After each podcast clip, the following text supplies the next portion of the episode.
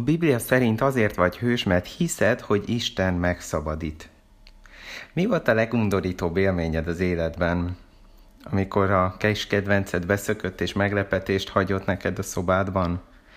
Amikor általános iskola harmadikban megettél egy hernyót? Hopp, ez saját történet.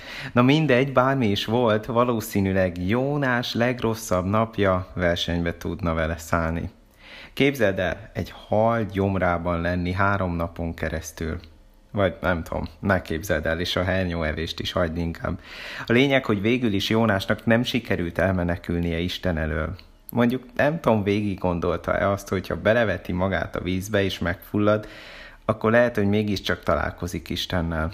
Na de, azért, hogy ez ne történjen most meg, Isten egy halat küld, hogy nyelje le Jónást. És Jónás ott fekszik, üldögél, sétálgat, bent a többi kajával együtt. Öff. Mit evett? Vagy hogy aludt? Vagy egyáltalán milyen volt ott a levegő? Nem tudjuk ezeket. De az biztos, hogy végül is a gyomorban a menekülő Jónás engedelmes Jónás lett. És rájött, hogy ha Isten nem menti őt meg, akkor meghalt volna, és akkor mindennek vége lenne. A háromnapos utazás végén pedig Al kiköpte őt a partra, és mehetett tovább. Miközben Jónás megzuhajzik, nézzük meg, mit jelent ez az egész. Jónás megtapasztalta, hogy Isten megment. Isten szeret megbocsátani és megszabadítani minket bűneink következményeitől, annak ellenére, hogy ezt egyáltalán nem érdemeltük ki. A Biblia rendszeresen emlékeztet minket, mi Istennel úgy találkozunk, hogy már elkéstünk, hogy már ha el is kezdjük őt követni, már egy jó ideje nem azt csináljuk. Bármit is teszünk ezután, már sok percet, órát, napot, évet nem töröttünk vele.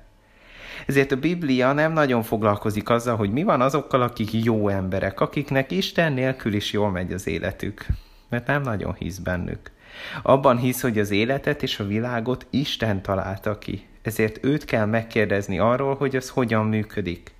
De mire ide eljutsz, akkor már egy ideje, vagyis addig a pontig a saját fejed után mentél. És vannak dolgok, amikben eltértél a tervtől. Attól, hogy hogyan kell ebben a világban egy embernek élnie. Ezért Isten még mielőtt bármit is tenne veled közösen, még mielőtt elkezdenéd a küldetésed megvalósítani, megszabadít. Kiment abból, amibe belekerültél. Miből ment ki konkrétan? Jónást azt mondta a hagyomrában, hínár fonódott a fejemre. Ha a tenger mélyén hínár fonódik a fejed köré, az elég nagy baj. Ugyanilyen bajba kerültünk mi is nem igazán élünk már. Persze csinálunk dolgokat, ugye, lélegzünk, meg vannak terveink, meg telnek az évek, meg egyre ügyesebbek vagyunk. De Isten nélkül még nem kezdtük el a lényeget. Még csak mások, vagy saját magunk rángatjuk, vagy folytogatjuk magunkat. Olyan az egész, mintha hínárral lennénk körbefonva. Nem tudunk újat kezdeni. Ezért a Jónás könyvének második részének tizék versében ez van, az Úrtól jön a szabadulás. Vagyis az Úrtól jön szabadulás. És Jézusra nézhetsz, aki megmutatta, mennyire meg akar menteni Isten. És az Úrtól jön a szabadulás. Ehhez meg kicsit el kell engedned pár dolgot, amit eddig fontosnak tartottál, és amiben bíztál Isten helyett egy kis feladat a végére. Írj le valamit, amit szeretnél, hogy elmúljon. Amiből meg szeretnél szabadulni. De ez legyen olyan dolog, amire magadtól nem vagy képes. Lehet, hogy ez egy olyan dolog, ami amúgy se rajtad múlik. Majd köszönd meg Istennek egy mondatban, hogy ebből ő meg tud és meg fog szabadítani.